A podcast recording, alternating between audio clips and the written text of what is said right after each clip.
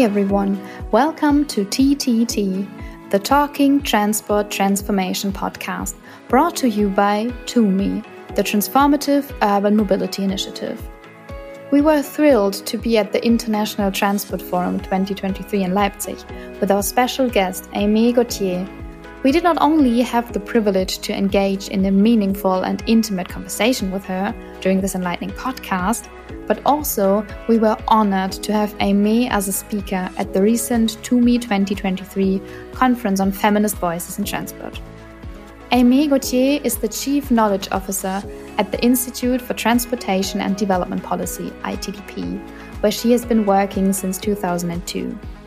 She leads the global program, which focuses on global research, impact evaluation, capacity building, and campaigns on sustainable and equitable transport and urban development. She has been leading the work at I T D P on understanding access through different lenses, such as gender, caregivers, and persons with disabilities. Mobility is not only related to trips to work, our lives are so much bigger than our jobs. With these profound words, our special guest set the tone for an enlightening discussion that followed.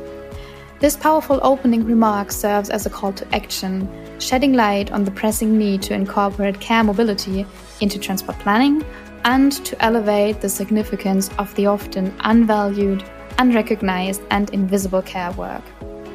In this inspiring episode, we also delve into the significance of workplace flexibility and its impacts on care-related challenges, the gender dynamics of car dependency, and the lack of female representation in the transport sector. Aimée emphasizes the importance of surpassing female inclusion in favor of advocating for structural changes. Without further ado, let us dive into this truly inspiring episode. We are here live from I T F in Leipzig with Aimée Gauthier from I T D P. Welcome to the T T T podcast. I'm really excited to be here. This is my first podcast, so I'm I'm really happy to, to be talking with you, and I hope I don't make any mistakes. Yesterday we met uh, at the TUMI twenty twenty-three conference, and we had a session that was planned and moderated by you, among others, um, that looked at care mobility and was called From Car to Care. Could you maybe firstly define for our listeners that might not be familiar uh, with it, what the mobility of care means and its role in transport? Sure. Um, transportation planning has typically centered the relatively young, non-disabled commuting male. Um, and so when you, I, I was even at a session this morning when they were doing analysis of the transportation system, and it was only about access to jobs. And what that really does is it voids the fact that we have many other trips that we need to make for our lives. Um, so the mobility of care uh, is a reference to the, the need to complement our economic productivity with social reproductive work. Things like um, going to schools, uh, going to health clinics, going to grocery stores, going to the pharmacy, maintaining the household, making sure everyone's well and fed and fit. So our lives are so much bigger than our jobs, um, and we need to have good access to those things. So the mobility of care is really a way to elevate those kind of invisible or hidden uh, trips that aren't right now included in transportation planning. And this is really important, and I wanted to link this to the feminist um, feminist voices, uh, f- that was the theme of the TUMI conference, but also the feminist development policy, um, which is feminism is not uh, just about inclusion. Kalpana had, from Safetipin had said that, and I think that's a really important point to make. Feminism is about structural change, and it's a- about structural change um, for elevating um, the role of unvalued, unrecognized, and invisible care work. Um, and a lot of that is, you know, patriarchal thinking um, that doesn't value the work that women do typically or have typically traditionally done. So it's um, the mobility of care is really saying we need to value these things, we need to measure them, we need to count them, um, and we need to plan for them. Yeah, I think that's a key point that you said, that the care labor is not only unpaid, but also made invisible also in its contribution to the economy, because it's not mm-hmm. just the paid work that helps us um, yeah, inc- increase G D Ps and so on and so forth. So mm-hmm. that's also a different aspect that I wanted to highlight. And maybe you could speak a little bit on the car part of this um, session title that you had yesterday. So what does car dependency, in your opinion, have to do with uh, gender? Is it a gendered issue? For sure, it's a gendered issue, um, partly because of the power dynamics that exist in a society. So who gets first access to vehicles? It's going to be the men. Um, and that can be cars, that can be motorcycles, that can be bikes. And so you'll see this this uh, gender imbalance in cycling as well, but you'll see it definitely in who has access to the cars. And even um, Robin Chase opened uh, the, with her keynote. She was talking about why she uh, invented, I think is the word, but you know, founded Zipcar, um, and it was because she had one car for her family, and her husband took the car, and she didn't have access to another form of trans- another thing like that that could help her family move through the city uh, with three kids and the goods that need to be part of that. So it's absolutely a gendered issue. And the other thing that results from car orientation is the land use. Um, and so you have sprawl, you have these really long distances, all of these, you have isolation. So like, I think to me, sprawl is anti-woman. um, and I really feel like, and sprawl is a result of car dependency, um, or an over focus on motorized vehicles, because sprawl happens in places that, that, um, don't necessarily have the mode share for cars, but it's, it, you're isolated from community, you're isolated from your opportunities. Um, and single use development is also, I think, uh, a result, uh, something that is um, negatively impacting women as caregivers um, because it's so much harder for them to make the trip. So caregivers typically trip shame because there's uh, the thing with caregivers is that they have limited time.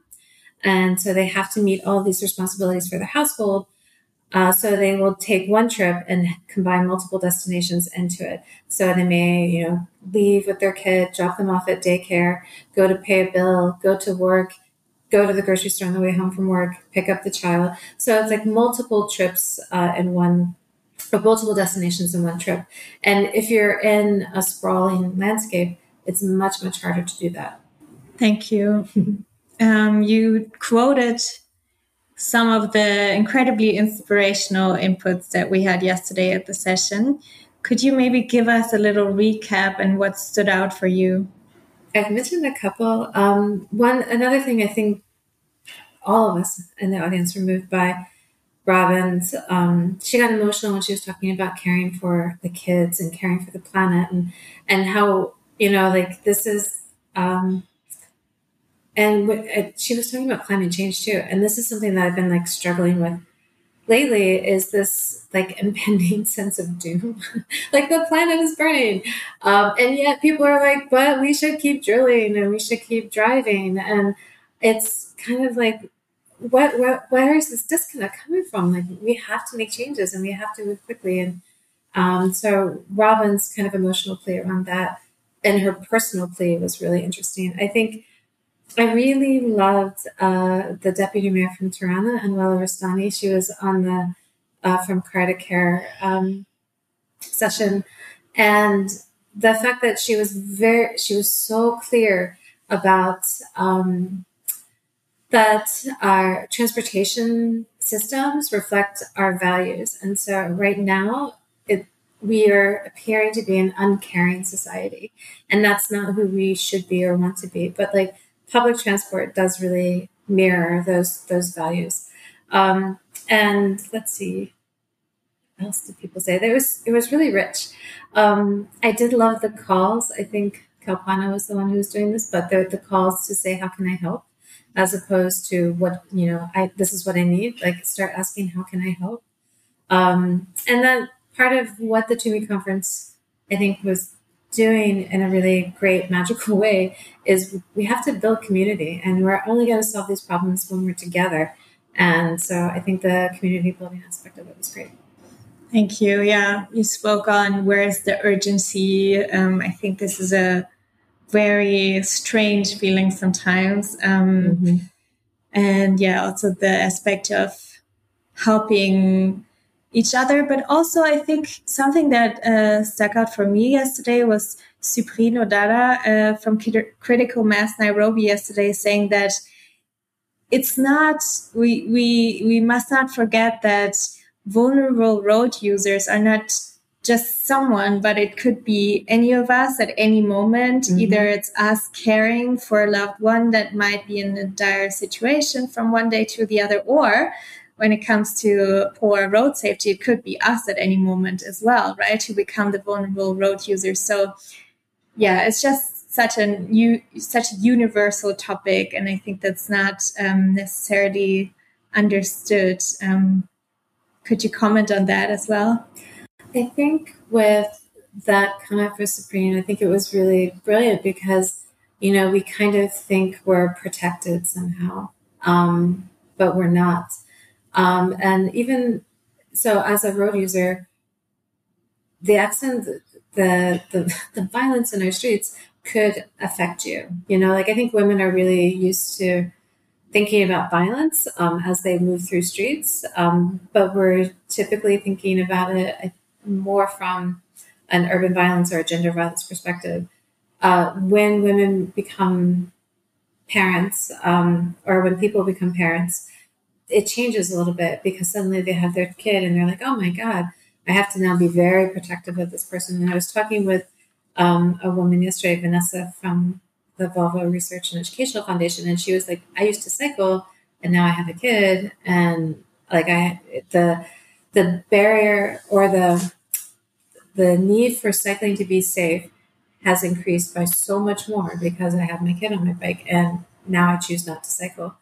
Um, so there are these really big barriers, and it could be you. I mean, that's the thing. It's life is short and precious, and you just don't know what's going to happen. And um, one day you're walking on the street, and the next day you've been part of a of a road crash, and it changes everything. Um, and it almost gets to uh, what the senator was talking about too, where you know her life changed dramatically with her with her vision impairment. And it changed how she experienced the city and how she can move around and her accessibility. It, you know, it doesn't have to be these dramatic things too. It can be things like just getting older, breaking your ankle, um, you know, having a bad day and you just move slower. Like it's just, life is not like we, we kind of plan for like peak performance, but most of us are sub subpar when it comes to that. You know, we're all kind of going through something. We talked a little bit about road safety already, and I just wanted to ask you um, how that is included in your work at the moment at I T D P. We, um, we're finding a lot of intersections between road safety and gender. Um, and th- so there's a couple of things happening. One is um, where we're finding entry points for action is around schools um, and children. And, you know, no one can... Well, people can be, but like, you know, people love children. So you're like, oh, we have to make schools safer. We have to make it safer for children. That's something that people intuitively understand. They're not going to push back and be like, no, it should be more dangerous.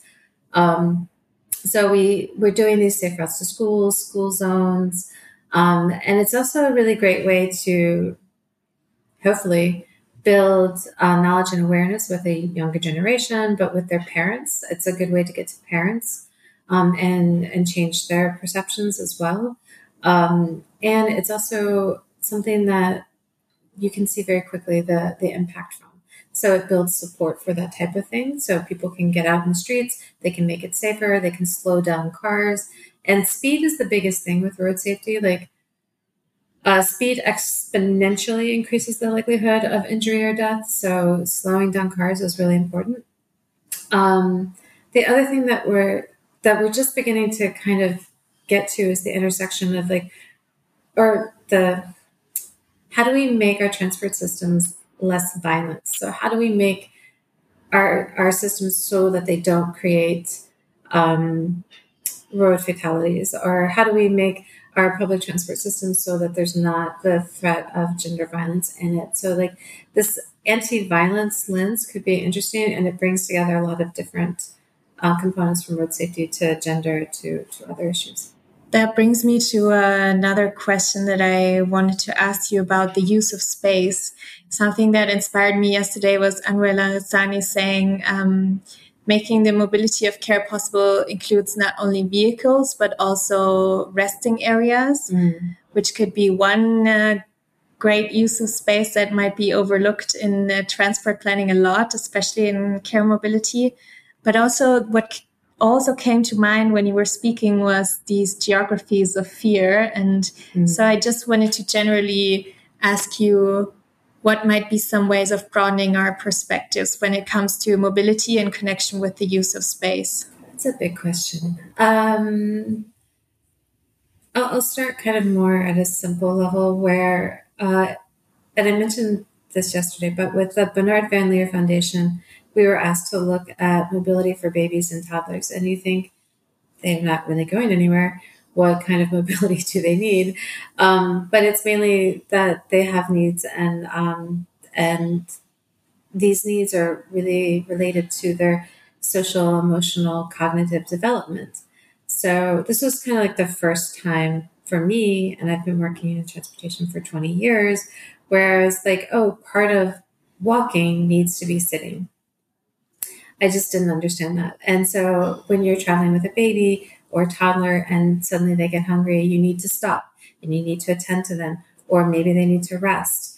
Um, so like the, the idea of your infrastructure for moving through space also needs to include places where you pause, where you sit, where you interact. Um, we have been looking at the, the design of footpaths and sidewalks for a really long time. And we, we typically say there needs to be three zones. There's like the through zone, so you have enough space for people to walk through. You have the um, active frontage zone, which is the space in front of stores where people come in and out. You might have some tables, you might have some vegetable stands. It's going to be cluttered and it's going to be congested. Um, and then you have the furniture zone, and that's where you can put things like trees, uh, seating, um, garbage cans. So like you want to design all of that. And I was thinking of it more as amenities, like, oh, you know, you can sit down if you want. Um, there's shade to protect you, but no shade, shade, especially in extreme heat conditions, is going to be the thing that makes it possible to walk. So it's, it's funny how I'm shifting my own understanding of what's necessary for space. Um, and, uh, So yeah, I, I think I've lost the plot a little bit, but um, I think the idea is that mobility is so much more than throughput, and that's how we have been defining mobility for time. And it's been vehicle throughput, it's been speed, and I think we need to shift it to uh, what makes it possible to walk or cycle or to, to be with a family in public space. That's the other thing, is this, like, moving together with people is not something that we're, and a walking situation or a cycling situation is something that we're planning for. Our our cycle lanes are enough for a bike to go by. It's not for, enough for two bikes to travel together. So if you're a family, it makes it much more difficult. And this also applies to older people as well. Um, I, you know, my father came up to visit me, and I didn't understand the idea that you would need to sit while you're walking, especially around my neighborhood. It's not that long of a distance. And as we were walking through, he, he was like, I have to sit down. I can't walk anymore. And there were no seats for him. Like, we had no place for him to sit down. And he couldn't sit on the ground because he physically couldn't sit on the ground. So it was, it became a, like a crisis of like, what are we going to do? My dad can't stand. So we have to figure it out. Um, and we found, we eventually found a place for him to sit, but like, it was very stressful. And so this idea that if you're trying to walk with people through space and they they have to sit down, we need to make sure that that's available for them. Today, I T F was opened by a session on gender barriers to entrepreneurship in the transport sector.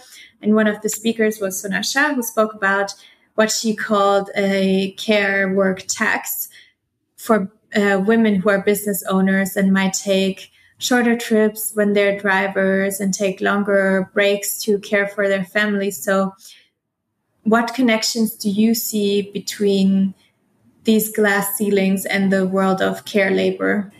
Um, care work is a huge tax on women, full stop. Doesn't matter if they're working in transport or if they're working um, anywhere. Like uh, a colleague of mine wanted to come to I T F, uh, but she couldn't because she couldn't arrange the care for her kid while she was going to be away. Um, and, you know, this is a place of networking. This is a place of opportunity. She's being denied that because of the fact that she has care work that she has to take care of. Um, so I think it's, it's real.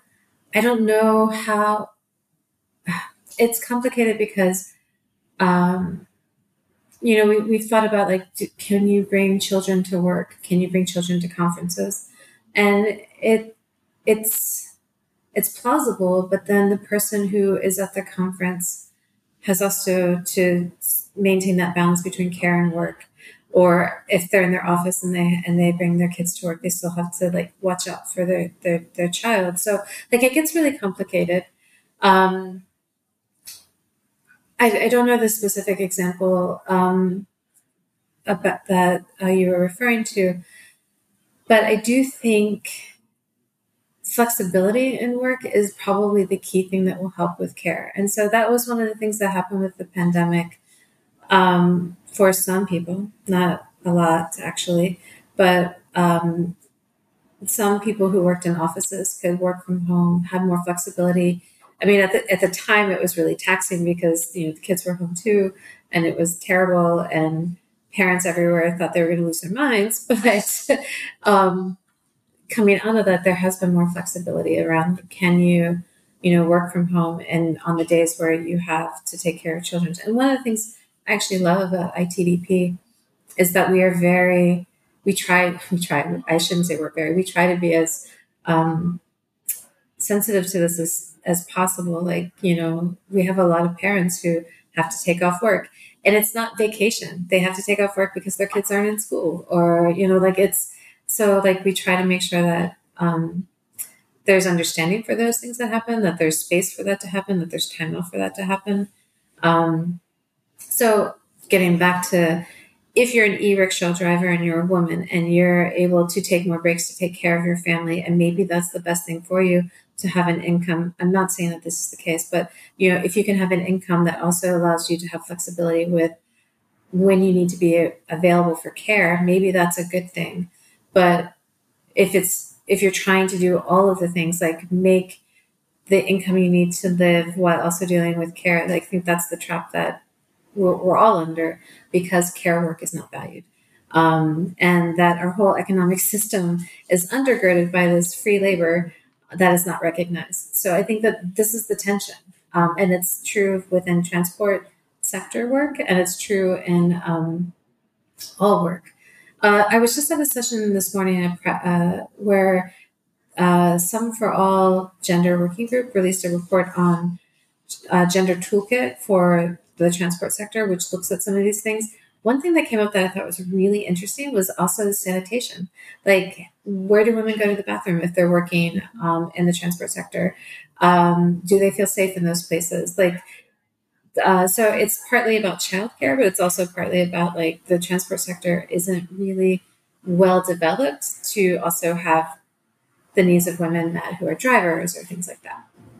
It seems like in transport planning, there are just a lot of unanswered questions like the ones you just uh, mentioned, for how women are not accounted for, and maybe questions that just haven't been asked that need to be raised. Mm-hmm. I would like to shift a little bit in the topic. Um, TUMI has been focused for a while now also on the just transition topics in mobility. And I just wanted to ask um, how you see this coming into the picture as well when we talk about equity. Yeah, I think um, I'm really excited about just transition. I think it's amazing. I, I think it's something, it's stepping back around, if it's just around batteries, like it's important that we aren't maintaining the kind of same exploitative um, frameworks that we've had in the past. with fossil fuels as we move into new energy transition. So I think it's hugely important. Um, but I think it needs it, and I think people recognize it, that it needs to be more. And so um, for me, transportation um, is fundamental to reaching our basic human rights. And in that sense, transportation needs to be considered a basic right, because without it, you can't do all the things that you're supposed to be doing as a human, as a human and as human rights. So when we think about justice in the transportation field, I think we've been looking at um, equity for a really long time as as the key place to get to, and then maybe inclusion. But I, I think we need to be thinking about justice, and what that really means is removing the systemic barriers that create the conditions where you need to have equity measures in place, or like really need to be thinking about inclusion. And in that sense, that's why mobility of care to me is really key, because one of those systemic measures is the undervaluing of care work and invisibility of care trips. And that's a systemic change that I think we can make that would help us move towards a more just transition. Thank you so much um, for talking to me today, Aimée. And I wish you a great rest of your International Transport Forum. Thank you. It was really fun talking to you. Thank you. Thank you very much to our remarkable guest, Aimée Gauthier, and to all listeners for joining us for this episode. This episode is part of a series of interviews featuring the remarkable Feminist Voices in Transport twenty twenty-three as part of TUMI's Feminist Voices in Transport campaign and annual focus for this year. And as we conclude, we leave you reflecting on the words of Aimée. Transportation needs to be considered a human right. We hope our conversation has left you inspired, and we encourage you to join us in our mission to advocate for sustainable mobility systems for all.